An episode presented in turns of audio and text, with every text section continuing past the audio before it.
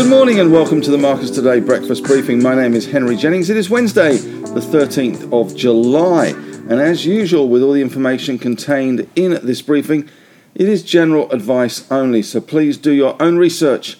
Contact your own financial advisor regarding any of the thoughts, ideas, or insights in this briefing. And if you need to, of course, you can always pause the slideshow here and read our disclaimer in full. And if you're listening to this on a podcast, wherever you are in this wonderful world of ours, then you can head on over to the marcustoday.com.au website whenever it's convenient for you and read the disclaimer there. And of course, sign up for a free two week trial if you're listening to this on Spotify or Apple. We'd love to have you as part of the Marcus Today community.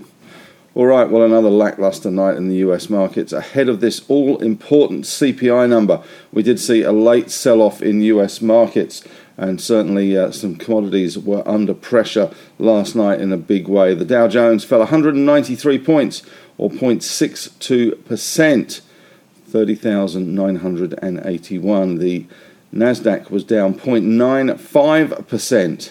108 points, 11,265, and the S&P 500 was in the middle for diddle, but only just 0.92%, 36 points, 38 at 19 for the S&P 500. The VIX index poked its head up a little bit, up 4.28% or 1 point to 27, but it was very much a late sell-off in the US market. Some uh, results coming out this week, of course, the US banks kicking off results season, so some fears about that, and once again, the market is being dominated by recession fears. That is despite that huge jobs number on Friday. Unemployment in the US at record lows. Still, uh, the market is still preoccupied with the horror of a recession looming. So that is very much front and centre at the moment. Interest rate rises, of course, will be dependent on that inflation number, which comes out on uh, Wednesday, their time. So they'll be getting that tonight. Uh, that CPI, most analysts are looking for an 8.8% read, which would be quite um, alarming. Anything more than that would uh, send the market into a bit of a fit. Anything less than that may uh, give the market reasons to rally slightly. Our SPY futures absolutely zero, nothing. 65.06, no point. Uh, we had uh, um, no move last night, but we'll see how it goes today. But given that we had big falls in commodity prices, you would imagine the resource sector is going to be on the nose again. We had Brent crude down 7.1%, $7.61, 99.49. We've seen a big, big fall in oil prices as uh, something that I wrote about many times in the newsletter. Keep an eye on oil prices because that does take a lot of the pressure off the inflationary outlook. Of course, the number we get from the US tonight uh, will be looking back rather than looking forward. So uh, that won't be taking into account the big drop in oil prices and the drop in petrol prices at the pump in the US. WTI down 7.93%, $8.26. 95.84 and the gold price down $7.83.45%, 1724.80 and the iron ore price coming under all sorts of pressure at the moment due to China back in lockdown in many parts of China again because of COVID, which is now starting to rear its head in Australia as well, with uh, uh, some of the state governments contemplating compulsory mask mandates again, although rejecting them. Uh, but iron ore down 3.1%, $3.46 to 108.19.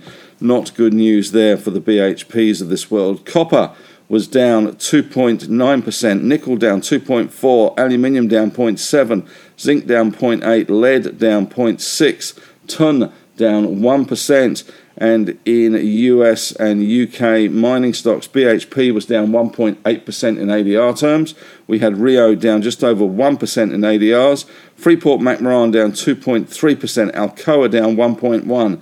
Teck down 3.2. Anglo American actually up 0.2%. Glencore down 0.97%. Vale down 0.9%. And Albemarle down 2%. The Aussie dollar 67.58, and the US dollar euro went to parity for the first time in 20 years. The US dollar has been on an absolute tear.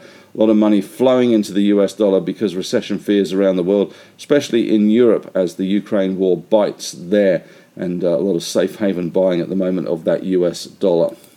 Here you can see the S&P 500 uh, which um, actually was down at 0.9 of a percent, so that chart's wrong. Well done, Leighton. Um, but uh, we did have uh, the US swooning in the last hour. Uh, Treasury is sounding a recession alarm. And Musk has been accused of causing Twitter irreplaceable or irreparable harm. Have to say, it does look a complete mess there, a lawyer's picnic. In the US, some of the tech stocks uh, moving and shaking were Apple up 0.7, Meta up 0.2, Google down 1.4, Microsoft down 4.1, Amazon down 2.2, Tesla down half a percent, Netflix down 1.6, Twitter was actually up 4.3%. US banks marginally weaker ahead of results, and Block, the artist formerly known as Square, was up 2.8%. And the Federal Reserve's Bullard and Bostic says US economy can withstand higher rates.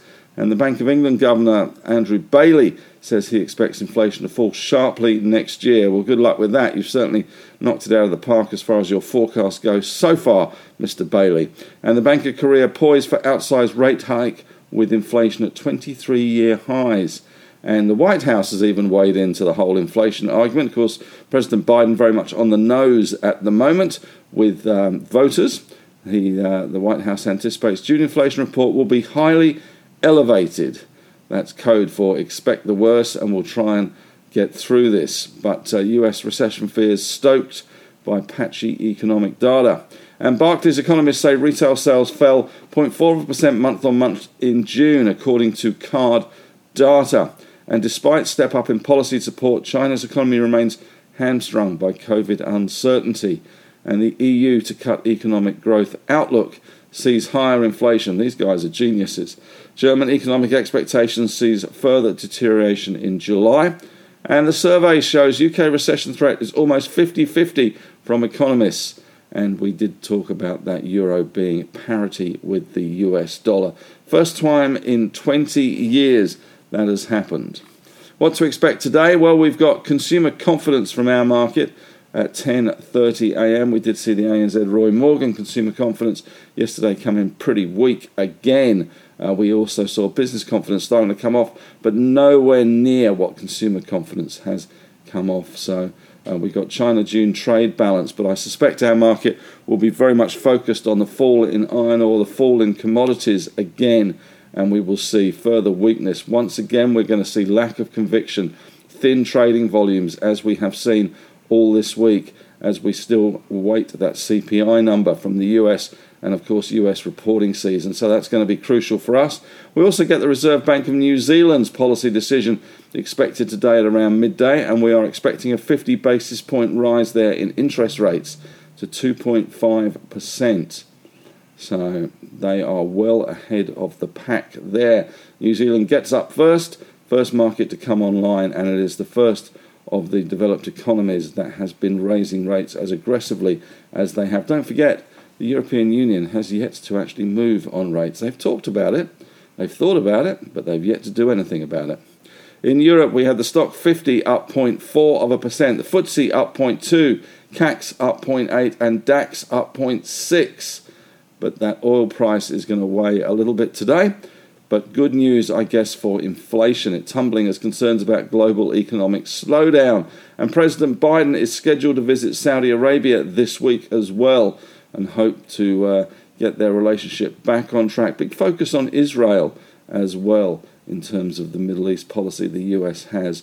So, wanting to integrate Israel far more in Middle East politics. But um, good luck with that one, Mr. Biden. But uh, all eyes will be on what he can get out of Saudi in terms of production ramp up, although it is suspected that Saudi has little room to move in production.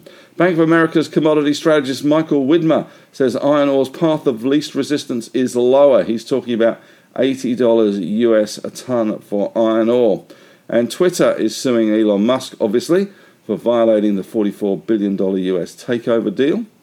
And 10 year yields, the US 2.97. So once again, we're seeing problems with that yield curve. Short term rates are higher than long term rates, which is pointing to a recession and short term rates to kill inflation and then inflation uh, being killed and then killing the economy and as a result having to cut rates later. Australia 3.41, that's come off a little bit. Germany, look at that, 1.13% now for their 10 year yield rates. That has come down a long way. That was around 1.6% a couple of weeks ago, so 1.13% now. Front page of the AFR today as well. Bonuses are back.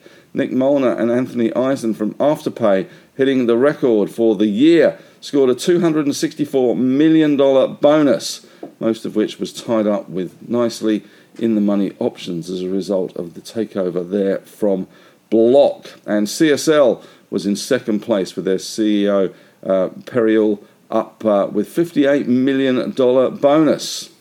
Not bad for a stock that did pretty much nothing last year.